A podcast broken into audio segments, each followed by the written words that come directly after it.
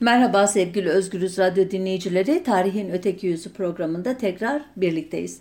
Bu hafta biraz enteresan bir konu seçtiğimi kabul ediyorum. Nereden çıktı bu diyebilirsiniz. Geçtiğimiz hafta ülkeyi yöneten kişinin öldüğüne dair haberler e, çıktı biliyorsunuz. E, binlerce, on binlerce kişi bunu sosyal medyada paylaştı. Sonradan bu haberin doğru olmadığı ortaya çıkınca bu sefer ölmemiş tagı ile paylaşımlar yapıldı. Kısacası bir ölüm konuşmasının yapıldığı haftaydı. Önümüzdeki günlerde de 10 Kasım günü de e, Türkiye'nin kurucu babası Mustafa Kemal Atatürk'ün ölüm yıl dönümü vesilesiyle ölümden konuşulacak. Ama ben özel olarak bu aralar hep Mısır'la ilgili yazılar okurken orada işte mumyalama, mumya, bu yeni bulunan mumyalarla ilgili haberleri okuduğum için de çok ilgili olduğum bu konu ile bu ölüm e, meselesini kafamda birleştirdim ve ya dedim ilginç gelebilir belki izleyicilerimize. Mumyalamanın hem çok eski çağlardan itibaren e, hem de günümüzde önemli görülen kişileri e, bir anlamda ölümsüzlüğe kavuşturmak için izlenen bir yöntem olduğunu herkes bilir ama bu topraklarda İslam kültüründe de mumyalama geleneğinin olduğunu belki bilmiyordur dedim. Anlattıkça belki siz de bana katılırsınız ya da nereden çıktı bu konu dersiniz artık orasını size bırakıyorum. Ee, ölüyü bozulmaması için belirli bir formülü olan e, ilaçlamaya tabi tutma, iç organlarını çıkararak, ilaçlayarak e, çabuk bozulmayacak hale getirmeye kısaca mumyalama diyoruz. Bunun Osmanlıca'daki karşılığı tahnitleme. E, dolayısıyla tahnit sözcüğünü duyduğunuz halde mumyalama ile ilişkiyi kuramamanız e, doğal çünkü çok farklı köklerden gelen iki terim bunlar. Eski kültürlerde sadece Mısır'da değil, işte Aztek kültüründe de var, e, belki Çin'de de var, e, Hindistan'da da var. Çok aşina değiliz o kültürlere ama hemen hemen hepsinde bu işlemden amaç insan ruhunun ölümden sonra da hayatını sürdürdüğü inancının bir yansıması. Ruh orada yaşıyorsa beden de burada tüm olarak kalmalı ki ikisi bir gün bulursunlar inancı belki de bunun e, kısa tarifi. Sözünü andığım e, kültürlerde, eski kültürlerde tahnit ya da mumyalama daha çok katran ve bazlamlı maddeler kullanılarak yapılıyormuş. Bu işin en üst düzeye çıktığı yani bu işte bir marka olan diyeyim günümüzün deyimiyle eski Mısır'da e, kısaca şu seyri takip ediyormuş işlem. Cesedin iç organları böğründen açılan bir delikten çıkarılıyormuş. Kafatasının içi de burun deliklerinden madeni bir çubukla boşaltılıyormuş. Ceset ve kafatasının içi önce kokulu maddelerle yıkanıyor. Sonra yine kokulu bazı toz maddelerle dolduruluyor ve delikler kapatılıyormuş. Sonra da tuzlu ıı, bir havuzun içerisinde 70 gün bekletiliyormuş. Havuzdan çıkarıldıktan sonra kurutulan ceset bir sıvı maddeyle baştan aşağı sıvanıyor ve zamplı şeritlere sarılıyormuş. Bu haliyle yine kokulu bir tahta sandığa yerleştirilip dik vaziyette duracak şekilde mezar odasına yerleştiriliyormuş. Muş muş diyorum ama çeşitli e, müzelerde tam bu tarif edildiği şekliyle pek çok Mısır mumyasını gördüm. Yakın tarihte e, yine bir piramidin yakınında yüzlerce mumyadan oluşan bir sit alanı keşfedildi Mısır'da. Buradan kalkarak belki bu ölü gömme adetleri konusunda daha fazla bilgi sahibi olmayı umuyor bilim insanları. Dediğim gibi başka kültürlerde de vardı. Ölümünün bozulmadan saklanmasının örneğin eski Yunan'da da önem verilmiş. E, Yunanlı değil ama Makedonyalı Büyük İskender'in cesedi Babil'den Makedonya'ya bal dolu bir küp içinde götürülmüş. E, cesedin çürümesini önlemek için de sirke, şarap ve e, çok alkollü sıvıların kullanıldığını biliyoruz. Bunun gibi birçok örnek verilebilir eski kültürlerden. Ben bizim topraklarımıza geliyorum. İsmail Hamid Danişment Tarihi Hakikatler adlı kitabının ikinci cildinde şöyle diyor. Türk mumyacılığı çok eskidir Ancak bilinen mumyalar hep İslamiyet'ten e, sonraki devirlere da e, aittir. Bu enteresan bir bilgi. Türk mumyacılığı diyorsanız İslam'dan sonraki mumyacılığı tarif etmek için doğru bir terim değil ama e, o kişinin Türkçü bakış açısı içerisinde belki anlamlandıracağımız bir şey. Ve danışment Mısırlıların tekniğini çirkin bir ameliyat olarak niteliyor. Fakat Türklerin yani İslamlı kabul etmiş Türklerin e, tahnit tekniğinden pek bahsetmiyor. Kitabında söz ettiği bilgilerden biri bu konuya dair danışman hükümdarı Melik İzzet'in Ahmet özür dilerim Mehmet Gazi'nin Aziziye kazasına e, bağlı Melik Gazi köyündeki türbesindeki 800 yıllık cesedi diyor ki halen ceset bozulmadan durduğuna göre mumyalanmış olduğunu e, anlıyoruz. E, bu Aziziye kazası Kayseri'ye bağlı bir yer bugün. Bir başka tarihçimiz, klasik tarihçimiz İbrahim Hakkı Konyalı da Niğde ve Aksaray Tarihi adlı kitabında Selçuklu Sultanı II. Kılıç Arslan'ın e, işte Aksaray Kalesi önünde savaşırken ölmesinden sonra mumyalanan cesedinin Konya'ya götürülerek e, daha önceden yaptırdığı kümbethaneye konulduğunu belirtiyor. Ki diyor ki tahminime göre mumyalanmasına Aksaray'ın doğusundaki tepede e, başlanmıştır diyor. Bu kadar detaylı bir bilgiye vakıf olduğunu e, ima ediyor yani. Yine aynı kişi Moğollar tarafından öldürülen 4. Kılıç Arslan'ın da mumyalanmış olduğunu yazıyor. Fakat diyor bu zayıf bir mumyalamadır yani ceset bugüne kadar sağlam biçimde kalmamıştır demeye getiriyor. Bir başka klasik Osmanlı tarihçisi İsmail Hakkı Uzunçarşılı da Osmanlı Devleti Teşkilatı'na Methal adlı eserinde ünlü faslı seyyah İbni Batuta'ya e, atıfla Sivas, Kayseri, Amasya, Tokat, Kastamonu, Çankırı ve Konya'daki mumyaları görenler çoktur e, e diye aktarıyor. Uzun Çarşılı e, Çandaroğlu Adil Bey mumyası ile diğer mumyaları e, içeren bir e, tabutun Kastamonu'nun Kozyaka nahiyesine bağlı Türbe-i Adil Bey köyündeki türbede olduğunu da yazıyor. Yani görmüş, e, bizzat gördüklerini anlatıyor. Yine bu adını andığımız İbni Bibi'ye göre ki 13. yüzyıl e, Sel, Selçuklu e, tarihçisidir bu İbni Bibi. Pardon demin İbni Batuta'dan söz ettim bunu yeni anlıyorum. E, İbni Bibi'ye göre de 1. Gıyasettin Keyhüsrev Antiyok Muharebesi'nde Bizanslı komutan Laskaris tarafından öldürüldükten sonra Laskaris bu e, yendiği kişinin e, cesedini Alaşehir çevresindeki Müslümanların yardımı ile mumyalatmış ve e, geçici bir törenle göya bir Müslüman mezarlığına defnetmiş. Daha sonra onu Konya'ya naklederek cedlerinin yattığı bugünkü türbeye koydurtmuş. Bu çok daha ilginç bir bilgi. Bizanslı imparatorun da bu geleneğe saygı duyduğunu ve bu kişi böyle gömülmek isterdi bilgisiyle bu işlemi yaptırdığını e, anlıyoruz buradan. Yine İbn Batuta Manisa e, dolaylarındaki gözlemlerini aktarırken bir Anadolu beyinin ölen oğlunun mumyalanmasına tanık olduğunu söylüyor ve şöyle diyor. Şehrin hakimi Saruhan adını taşır. Şehre geldiğimiz zaman onu birkaç ay evvel ölmüş bulunan oğlunun türbesinde bulduk. Bayram gecesiyle sabahını anne ve babası her ikisi de bu türbede geçirmişlerdi. Çocuğun cesedi tahnit edilerek yani mumyalanarak kalaylı demir kaplı tahta bir tabut içine konmuş ve cesetten çıkan kokunun kaybolması için çatısı örülmemiş bir kubbeye asılmıştı. Bir süre sonra çatı örülerek tabut indirilecek, oraya konacak, üstüne de ölenin elbiseleri örtülecek. İbn Batuta bunu anlattıktan sonra da diyor ki birçok hükümdar için böyle yapılır. Daha önce de gördüm bunlara şahit oldum diyor. Bu yüzyıl e, mumyalama geleneğinin çok yaygın olduğu bir yüzyıl besbelli ki yine bu tarihte eser vermiş olan Yakut el Hamavi Mü Mücebbülbül'den adlı eserinde bir Konya obruğunda ki yeraltı mağarası anlamına geliyor Obruk biliyorsunuz. Bunun ortasında yer alan bir havuzun etrafında galeriler ve odalar olduğunu, bu odalarda giyinik vaziyette sarıklı pek çok çocuk, kadın ve erkek mumyalarının oturur şekilde yer aldığını gördüğünü anlatıyor. E, bunlar çok eski tarihli e, kaynaklar ve bizzat işte o döneme şahit olmuş o olaylara mumyalamaya şahit olmuş kişilerin aktarımları elbette çok değerli. Ki yıllar sonra 1913'te Müzeler Umum Müdürü Halil Eden Bey e, Tarihi en, Osmani e, Osmani Encümeni Mecmuası'nın 32. sayısında e, Mengücek Gazi'nin halen Erzincan'ın Kemah ilçesinde olan mezarı ile ilgili izlenimlerini anlatırken bugün de aynı yerde bulunan mumya için cilalı bir halde renk almış ifadesini kullanıyor. Yani o da görmüş.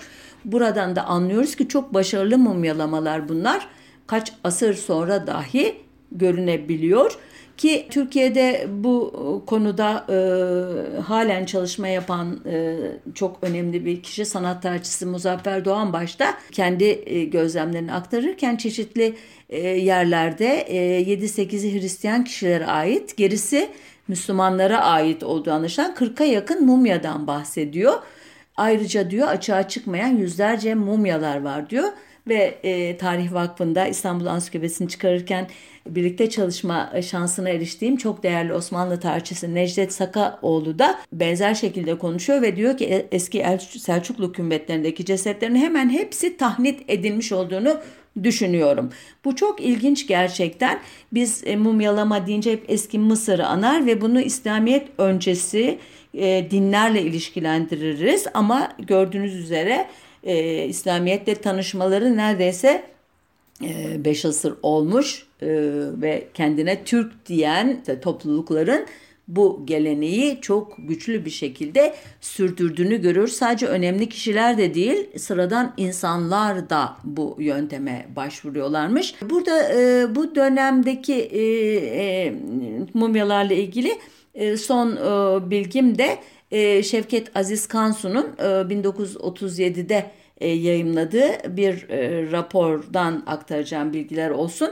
E, Şevket Aziz Kansu 1935 yılında e, Mimar Sinan'ın da Türk olduğunu ispatlamak için e, mezarının açılıp kafatasının ölçümlenmesi işini e, yürüten kişi Mimar Sinan'ın kafatası bazılarına göre tozlaşmış halde olduğu için böyle bir ölçüm yapılamamış. Ama buradan da anlıyoruz ki onu mumyalamamışlar en azından. Fakat bu dönemde e, çeşitli mezarlar açılırken yine bu Türkçülük akımının ırkçılığa evrildiği bir dönemde Türklüğün e, kafatası ölçümüyle e, belirlenebileceğini düşünen antropolojik çalışmaların çok moda olduğu bu dönemde ki e, işte Afet İnan'ın e, ordu, sağlık e, bakanlığı, marif vekaleti gibi pek çok kurumun işbirliğiyle yaptığı işte 60 bin kişinin kafatasının ölçümüne dayanan antropolojik doktora çalışması bu dönemin en önemli şeylerinden e, biri e, ne diyeyim e, belgelerinden biri.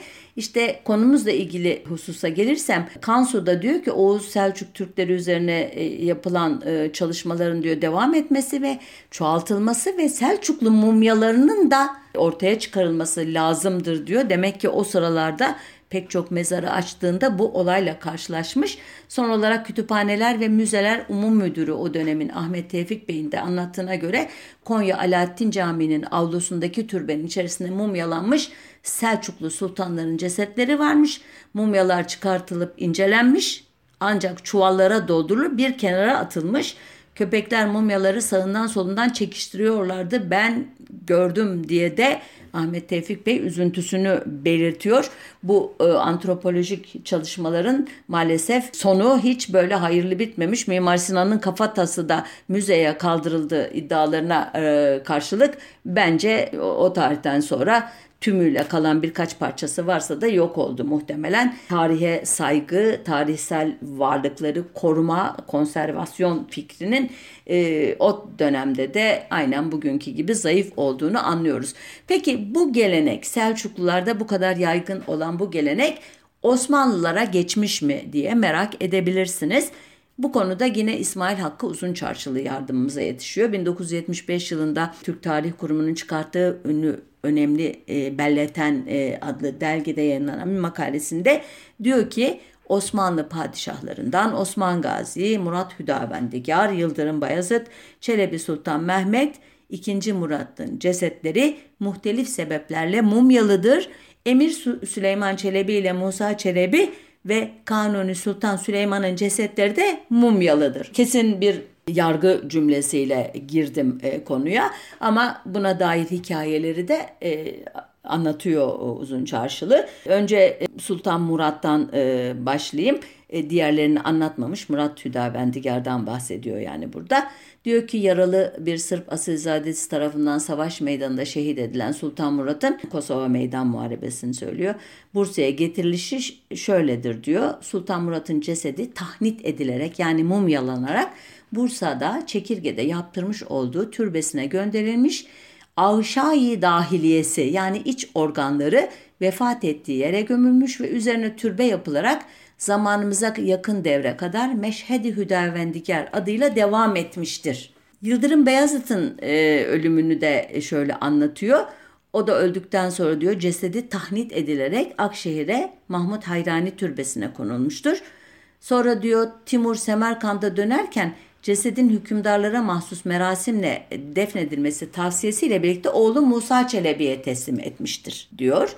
Tabi burada e, acaba ne kadar e, başarılı bir tahnitti ya da tahnit e, derken Moğol işte Timur neyi anlıyordu onu bilmiyoruz. Bunu zaten o da hızlıca geçmiş. Yıldırım Bayezid'den sonra yaşanan Fetret dönemi yani Timur'un Yıldırım'ı Ankara Savaşı'nda yendikten sonra ortaya çıkan o kargaşa döneminden galip bir şekilde çıkarak işte Osmanlı devletini yeniden toparlayan Çelebi Mehmet'in ölümü de 40 gün e, gizleniyor. Onun yerine 2. Murat'ın padişah olarak çıkacak, tahta çıkacak kişinin Bursa'ya gelişine kadar ki süre bu 40 gün.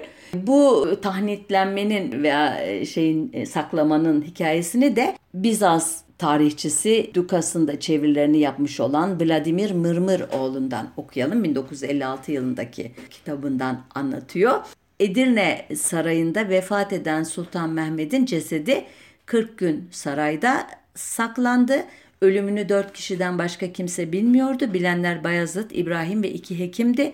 Hekimler ölünün karnını açarak bağırsak, ak ve karaciğerini çıkarıp cesedin içini kamilen yıkadılar ve cesetten çıkardıkları maddeleri ölünün bulunduğu odayı kazarak gömdüler ve sonra cesede ıtriyat sürdüler ve kefenlediler ve hayatta imiş gibi yatağa yatırdılar. Sultan II. Murat'ın da ölümünden sonra e, cesedinin tahnitlendiğini biliyoruz. 3 Şubat 1451'de vefat ediyor.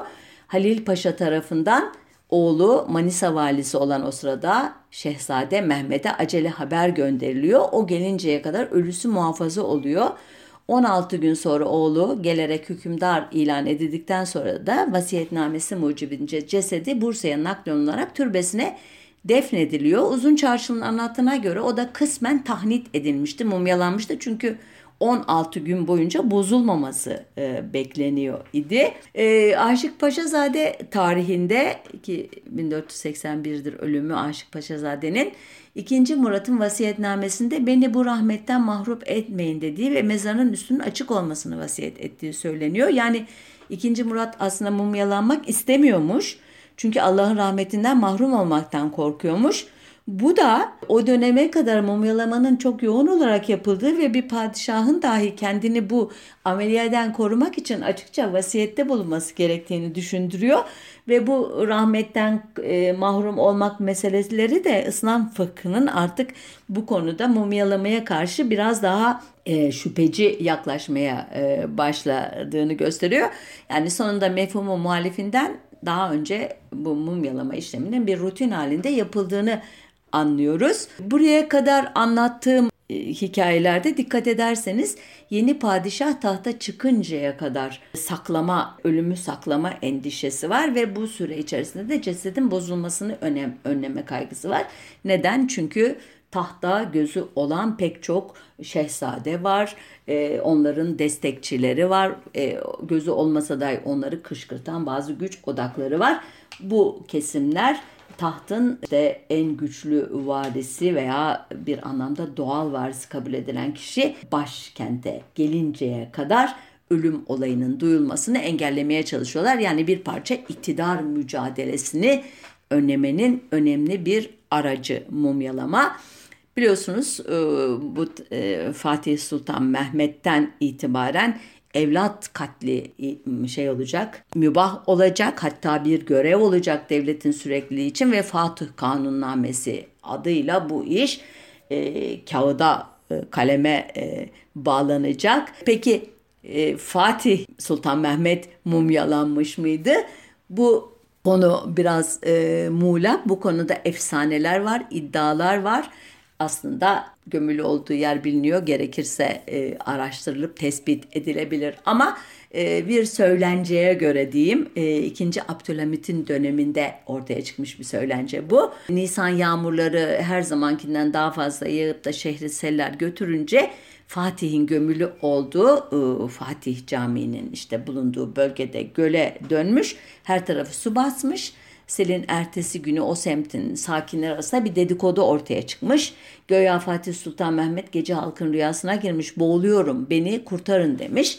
Abdülhamit de e, bunlara ya inandığından ya da halkı yatıştırmak için amcası e, Sultan Abdülaziz'in damadı Şerif Paşa ile Fatih Aksaray tarafının itfaiye e, şefi Mehmet Paşa'yı çağırmış. Gidip bir e, türbeye gidin mezarı açın kontrol edip e, hakikaten orayı su basmış mı bir tespit edin demiş. Bu kişiler de e, Fatih Camii'nin yanındaki türbeye gitmişler. Sandukayı kaldırıp mezarı kazmışlar. Önlerine bir demir kapak çıkmış. Kapağı açtıklarında taş bir merdiven görmüşler. Ellerindeki lambayla merdivenlerden inip bir dehlize girmişler. Bir dehlizden yürümüşler ve metrelerce sonra ufak salonu andırır bir mekana gelmişler. Burada musalla taşına benzer bir mermer, mermerin üzerinde de işlemeli ağaçtan bir tabut görmüşler. Bir hayli zorlayarak tabutu açmış ve içinde bozulmamış bir mumya bulmuşlar. Fatih'in mumyasını bulmuşlar. Yani yüzü göya aynen yaşadığı devirde çizilmiş resimlerdeki gibi imiş. Bunu tabii dönmüşler, padişaha aktarmışlar. Ondan sonra padişah demiş ki sakın ha bunu kimseye söylemeyin. E, mezarın su basmamış olması da gayet güzel. Paşalara dediğim gibi yemin ettirmişler ve bu olayı böyle kapatmış Abdülhamit. Neden böyle bir suskunluk gerekti? Mumyalama işi garip mi geldi ona diye e, düşünebilirsiniz. Çünkü artık mumyalama geleneği e, neredeyse unutulmuş, çok çok geride kalmış. Ancak bu yemin edenlerden biri damat Şerif Paşa yeminini bir kenara koyup hadiseyi yakınlarına anlatmış. Bu hep böyle olur ya ki bu hikaye anlatıla anlatıla 1940'lı yıllara kadar gelmiş. O zamanın e, ünlü kalem erbabından İbnül Kemal e, İbnül Emin Mahmut Kemal İnal'ın Mercan'daki konağında yapılan musikili bir sohbet meclisinde gündeme gelmiş tekrar ve e, bir tarih dergisinde de sansürlü bir biçimde anlatılmış bu e, söylence. 1950'lerde bu iddia tekrar alevlenince mezarın açılmasını önerenler olmuş fakat bunun Fatih'e karşı bir saygısızlık olacağını söyleyerek e, işte başta İsmail Hakkı Uzun Çarşılı olmak üzere pek çok kişi karşı çıkmış. Ancak Uzun Çarşılı muhtemelen e, bu tartışmada aldığı pozisyondan bir rahatsızlık duyarak 1975 yılında yine Belleten dergisinde Topkapı Sarayı arşivlerine dayanarak Fatih Sultan Mehmet'in ölümünü anlatma ihtiyacı duymuş. Demiş ki Fatih Sultan Mehmet'in gasıl edilmesi de elemli olmuştur. Yani gusüllünün yapılması, yıkanması öyle diyelim cesedinin. Yazın sıcağında 10 günden ziyade elbisesi ile kapalı kalan ceset koktuğundan yanına kimse gidememiş. Baltacılar Ketudası Kasım ile ağanın usta dediği tahnit memuru haydi bakalım ölüyü beraber soyup dahili aşağısını yani iç organlarını çıkarmak suretiyle mumyaladıktan sonra kefenlemiştir ve sonra da merasimle defnedilmiştir. Yani e, Uzun Çarşılı'da e, Fatih'in de mumyalandığını e, iddia ediyor. Fatih'in e, talihsiz evladı diyelim Cem Sultan'ın da öldükten sonra e, tahnitlendiğini e, Tacütü Tevarih'ten e, okuyoruz. O da e, işte iç organları çıkarılmış, e, göbeğinin iç, içinden mis gibi amberle doldurulmuş muşambalara sarılarak demir bir tabuta konarak e, ülkeye getirilmiş. Biliyorsunuz kendisi sürgünde idi. Tahnit edilen son padişahın ise Kanuni Sultan Süleyman olduğu sanılıyor. Süleyman, e, muhteşem Süleyman Batılıların deyimiyle E, Mayıs 1566'da Macaristan seferine çıktığında 71 yaşındaydı biliyorsunuz. Zorlu bir yolculuktan sonra ordu 5 Ağustos'ta Zigetvar'a vardı. Başarısız 3 saldırıdan sonra 5 Eylül'de nihayet dış kale alındı. Ancak 7 Eylül'de rahatsızlığı artan padişah son nefesini verdi. Sadrazam Sokollu Mehmet Paşa yine anlattığım bu e, geleneğe uyarak Kanuni'nin ölümünün gizlenmesine karar verdi. Ve padişahın cesedi yıkanarak kefenlenip cenaze namazından sonra çadırın altında açılan mezara geçici olarak gömüldü. Buna e, Osmanlı e, terminolojisinde emanete koyma deniyormuş.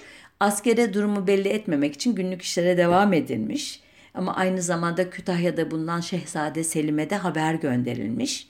Selim 30 e, Eylül'de İstanbul'da culus etmiş yani tahta çıkmış ve babasının naaşını karşılamak üzere Belgrad'a doğru yola çıkmış. Bir dizi olaydan sonra işte ve e, 2. Selim e, biliyorsunuz e, Uman artık ona yönelik isyan girişimlerinden sonra cenaze ancak 28 Kasım günü İstanbul'a geliyor. Selim tedbiren daha sonra yola çıktığından onun yokluğunda Şeyhülislam Ebu Suud Efendi'nin kıldırdığı 3. cenaze namazını takiben ölümünün 51. E, gününde e, e, pardon 51 gün sonra ölümünden defnedilebiliyor. Bu tarihten sonra mumyalama, tahnitleme devletin artık kurumsal yapısının oturmasıyla ve taht kavgalarını engelleyen bir yeni sistem ki bu şehzadelerin merkezde tutulduğu hatta artık kafes arkasına atıldığı sistemle terk edilmeye başlamış bir gelenek. Elbette geleneği zorlayan e, şeyler de var. Sultanlar artık sefere çıkmıyor. Dolayısıyla payitahttan uzak bir yerde ölme ihtimalleri pek az. Artık ölüm e, hemencecik duyulabiliyor ve güçler dengesine bağlı olarak tarafların saflaşması çok daha kolay oluyor ama evlat e, katlini e, normalleri meşrulaştıran e, kanunname uyarınca da zaten sırasıyla önlemler alınmış oluyor o zamana kadar ya da hemen alınıyor. Elbette sünni e, inanç sistemi de artık işte ne bileyim e, kadızadeler ondan sonra bir falan gibi unsurlarla e, bu tür e, cesedin artık eski çağlardaki gibi e, korunmasını onaylamıyor e, bir anlamda inanç sistemiyle de çatışır hale geliyor. Bunlar Osmanlı döneminin mumyalama hikayeleriydi. Bu tarihlerden sonra modern çağlara doğru gelirken bizim topraklarımızdaki en önemli hikayeye Mustafa Kemal Atatürk'ün e, tahnitlenmesine geçmeden önce izninizle kronolojiye uygun birkaç olayı hatırlatmak istiyorum size. Bunlardan biri e, Sovyet devriminin, Bolşevik devrimin e, lideri Vladimir e, İliç Lenin ki Lenin'in e, mumyası hala e, görülebilir bir e, durumda. 21 Ocak 1924 tarihinde Lenin öldüğünde e, hemen ardından iddialara göre yani Sovyet Sosyalist Cumhuriyeti'nin resmi tarihine göre binlerce işçi köylü göya hükümete telgraflar çekerek ya da mektuplar yazarak liderin naaşının muhafaza edilmesini istemişler ve bu önerileri dikkate alan e, o döneminin Ulusal e, Halk Komiseri Stalin de Lenin'in naaşının konulacağı bir mozole yapılmasını önermiş Merkez Komitesi'ne partinin. Ancak e, Troçki bu e, iddia öneriye karşı çıkmış. E, Lenin'in eşi Nadejda Krupskaya ise Lenin'in e, aile mezarlığına, Leningrad'daki aile mezarlığına gömülmesini istediğini söylemiş. Ancak e, iddialara göre, resmi tarihe göre halktan gelen yoğun talep ve Stalin'in partideki etkisi üzerine bütün bu e, e, itirazlar saf dışı edilerek Lenin'in inşa edecek bir mozolede, anıt mezarda tırnak içinde sergilenmesine karar verilmiş e, ve cesedi tahnit edilerek ki eski hangi usulle yapıldığı Orta Asya'da e, bilinen bazı usullerle mi yoksa eski Mısır'dan öğrenilen usullerle mi onu e, bilemiyorum ama pek çok kimyasal madde artık bu konuda e, e, iki işleviyle tanındığı için muhtemelen daha modern teknikler kullanılmıştır. İki Yahudi mumya ustası görev almış. Vladimir Vorobyev ve Boris Zbarsky adlı iki kişi bunlar. E, Lenin'in e, mumyalanmış cesedi Temmuz 1941'de İkinci Dünya Savaşı sırasında Alman orduları ilerlediği için e, güvenli bulunmayan Moskova'dan alınmış ve Sibirya'daki Tuymen'e nakledilmiş. Mart 1945'te tekrar Moskova'ya getirilmiş e, ve Lenin'in naaşı o tarihten beri 18 ayda bir yeniden tahnit edilmekte, mumyalanmaktaymış.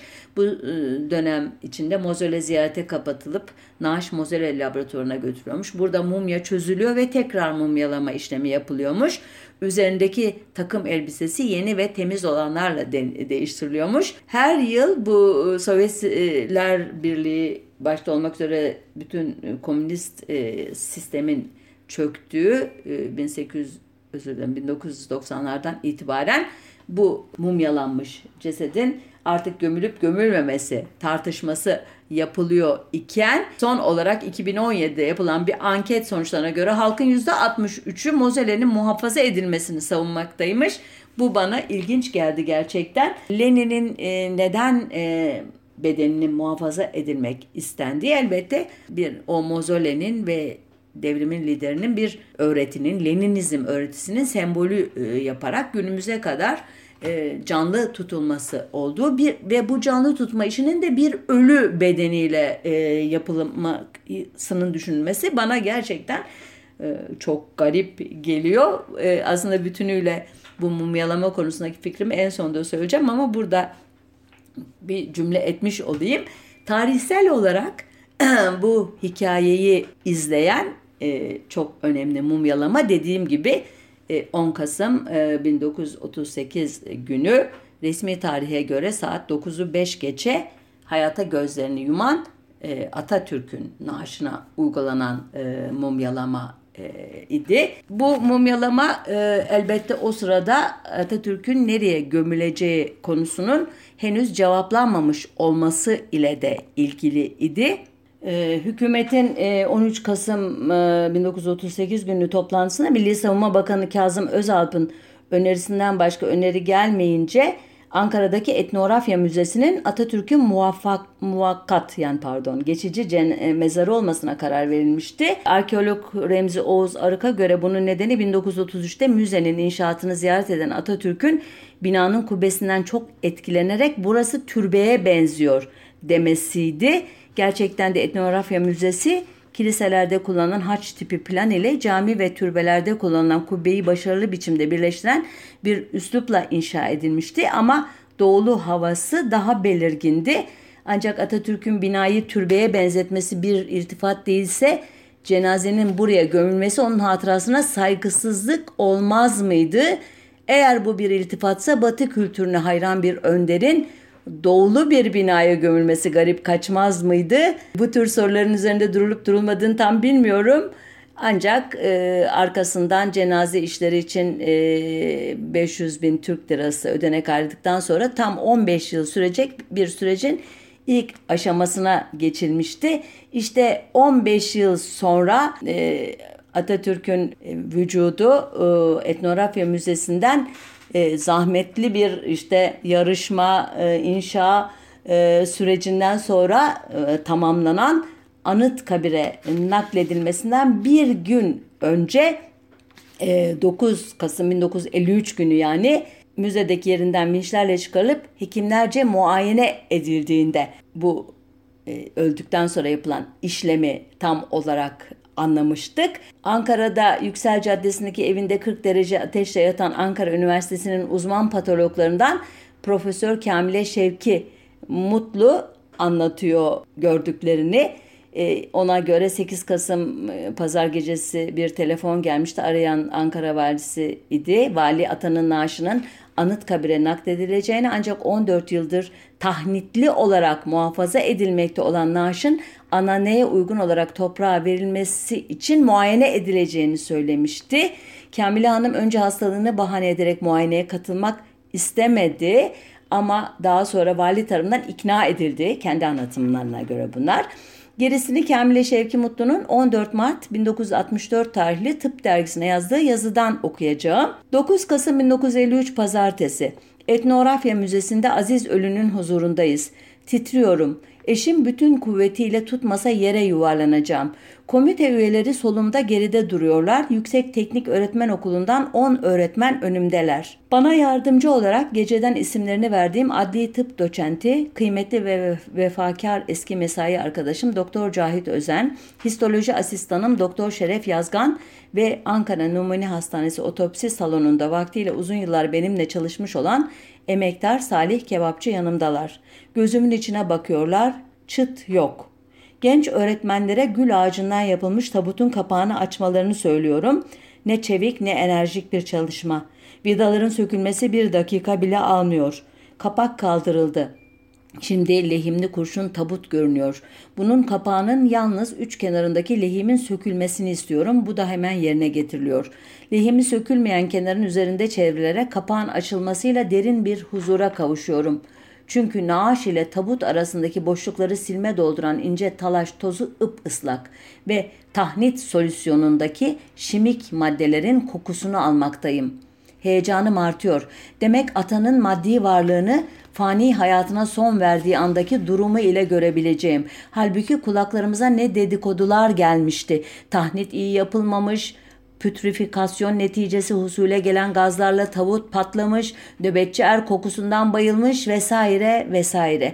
Bu söylentilerden bir patolog olarak yıllarca nasıl üzülmüştüm. Şimdi ise şu ıslak talaş tozu bana her işin yolunda yapılmış olduğunu kesin olarak haber veriyordu.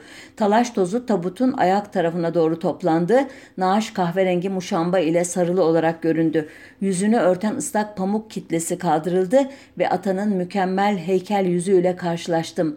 Ata ve eseri bir an birbirimize bakıştık sanki. Uzun kaşlarından ince bir tutam sol göz kapağının üzerine inmiş. Ata sanki 15 yıl önce Dolmabahçe Sarayı'ndaki hasta yatağında uyuyor. Ağzımdan hemen şu sözler döküldü. Bu tahniti eski Gülhane hocalarından Profesör Doktor Lütfi Aksu yapmıştı. Kendisi iki sene önce rahmetli oldu. Nur içinde yatsın. Evet, ideal bir tahnitti bu. Rahmetli hoca kullandığı solüsyondan birer şişeyle doldurup ağızlarını lehimlemiş, üzerine yapıştırdığı etiketlere terkibini kaydetmeyi de ihmal etmemiş ve bunları atanın kolları arasına yerleştirmişti. Başımı çevirdiğim zaman kimse nefes bile almıyordu. Aşağıda duran komite üyelerine yüzünü görmek ister misiniz dedim. Ansızın bir ürperti, bir geri çekilir gibi hareket ve sonra yine derin bir sükut saygı duruşunda bulunan subaylara varıncaya kadar herkesin bir bir katafalka çıktığını ve TBMM Başkanı Abdülhalik Renda'nın aziz ölünün yüzüyle karşılaşır karşılaşmaz tabutun yıkıldığını unutamam. O sırada doçent doktor Cahit Özen elimi öpüyor ve heyecanlı şunları söylüyor. Hocam sağ olun bana bu tarihi günü yaşattınız. Komite üyelerine naaşın tahta tabuta hemen o gün konulmasına mahsurlarını ve bu işin Anıtkabir'e nakil töreninin yapılacağı ertesi sabahın erken saatlerine bırakılmasının fen'i zaruretini açıklıyorum. Numune Hastanesi'ne gönderdiğim Doktor Şerif Yazgan'a bir miktar fiksatör hazırlatıp kurşun tabut içine ilave ediyoruz. Kabak kapak yeniden lehimleniyor Üzerine gül ağacından tabut kapağı da konuluyor ve oradan ayrılıyorum. Tarihsel e, dizgeye uygun olarak birkaç mumyalama işleminden daha söz etmek istiyorum. Bir parçada çuvaldızı kendime batırmak babından. Çünkü kendimi solda tanımlayan bir kişi olarak doğrusu anlatırken bile e, üzüldüğümü fark ettiniz Lenin'in mumyalanmasını. Lenin'i mumyalayan Stalin e, de mumyalanan liderlerden biri. 5 Mart 1953'te e, bazılarına göre doğal nedenlerle bazılarına göre zehirlenerek öldür, ölen e, Stalin mumyalanıp Lenin'in mozolesinin yanına konmuş bir beden iken ölümünden sonra iktidara gelen Komünist Partisi'nin birinci sekreteri olan Khrushchev yönetimi tarafından 1961 yılının 31 Ekim gününü gecesi bir operasyonla yerinden çıkarılıp Kremlin Sarayı'nın arkasındaki bahçeye gömülmüş. Vietnam'ın Fransızlara karşı verdiği bağımsızlık mücadelesinin lideri Ho Chi Minh de mumyalanan politik liderlerden biri. Aslında son yıllarında ilerlemiş şeker hastalığına bağlı çoklu organ iflası yüzünden sağlık durumu çok bozuk olduğu için her yıl e, vasiyetini e, tazelenmiş bir avukat huzurunda. E, ancak son iki yılında bu tablo çok ağırlaştırdığı için bu işlem yapılamamış. Fakat yine de son vasiyetine göre öyle öldükten sonra küllerinin üç ayrı kaba konulup birinin kuzey, birinin orta, birinin de güney Vietnam'daki dağlık bölgede ulaşılması çok zor, çorak bir yerin seçilmesi ve küllerin oraya serpilmesi imiş. Böylece kendisini çok seven halkının e, ülkesinin neresinde olursa olsun bu zorlu ziyareti gerçekleştirdikten sonra o bölgeleri e, ihya edecekleri, ağaçlandıracakları, mamur hale getireceklerini hayal ediyormuş besbelli. Ancak yoldaşları bu vasiyeti e, göz ardı edip kendisini mumyalayarak cam bir tabutta sergilemeyi tercih etmişler. E, mezarı her e, iki yılda bir kapatılıp bu tahnitleme işlemi yenileniyormuş.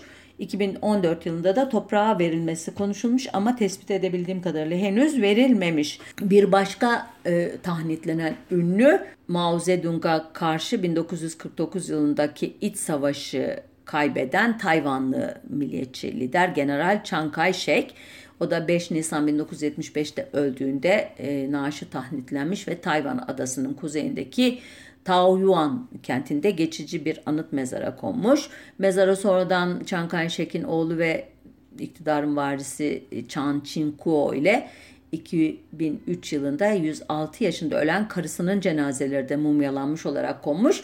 Neyse ki bu mumyalar 2004 yılında e, buradan alınarak toprağa gömülmüş.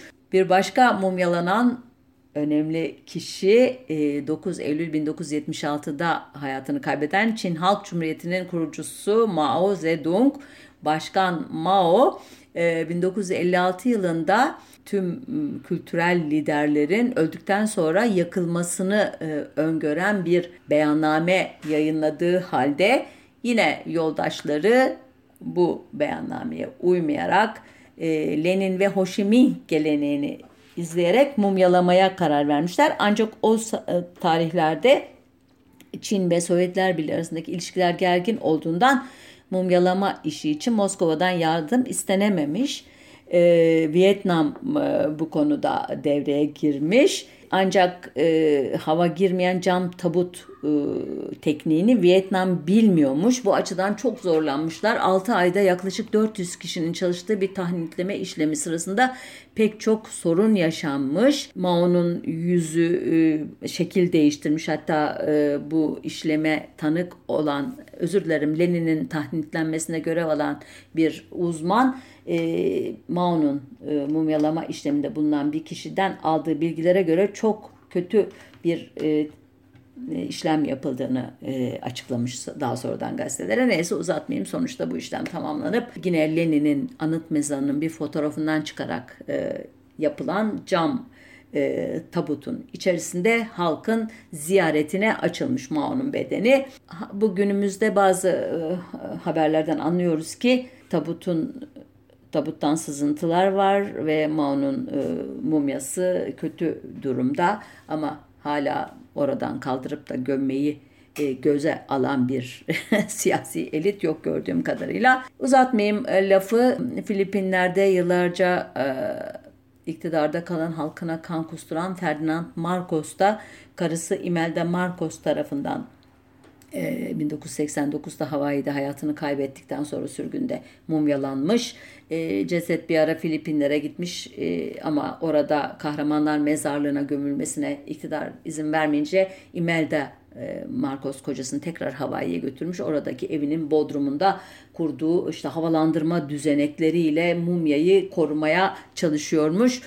Kore'nin e, Kuzey Kore dediğimiz bugün Kore Demokratik Halk Cumhuriyeti'nin kurucusu Kim e, Il-sung ve onun oğlu Kim Jong-il de 2011 yılında hayatını kaybettikten sonra mumyalanan e, son liderlerden. Dikkat ederseniz saydığım bu kişilerin hemen hemen hepsi ateist olduğunu bildiğimiz e, ölümden sonra hayat gibi bir kavrama inanmayan e, kişiler, komünist liderler, e, Marcos hariç elbette. Bana gerçekten çok garip geliyor bir ideolojinin sürekliliğini, o ideolojiyi e, elbette e, sembolik olarak en güçlü şekilde taşıyan siyasi liderlerin ölü bedenlerini tahnitleyerek, mumyalayarak sürdürmek gerçekten benim kanaatim hastalıklı bir yaklaşım.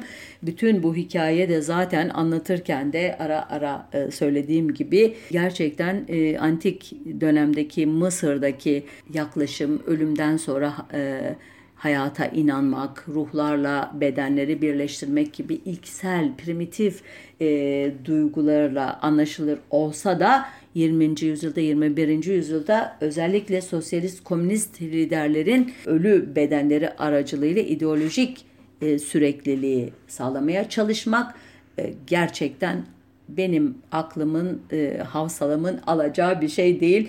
Bunu söyleyerek burada noktalayayım. 10 Kasım 1938'de vefat edip e, tam 15 yıl boyunca tahnitli olarak etnografya müzesinde saklanan ama nihayet e, toprağın altına konulan e, Mustafa Kemal Atatürk e, neyse ki bu geleneğin bir anlamda dışına çıkarılmış bir kişi. Bunu da e, bir bitiriş cümlesi olarak söylemiş olayım. Sağlıcakla kalın. E, haftaya bir başka konuda görüşmek üzere. Hoşçakalın.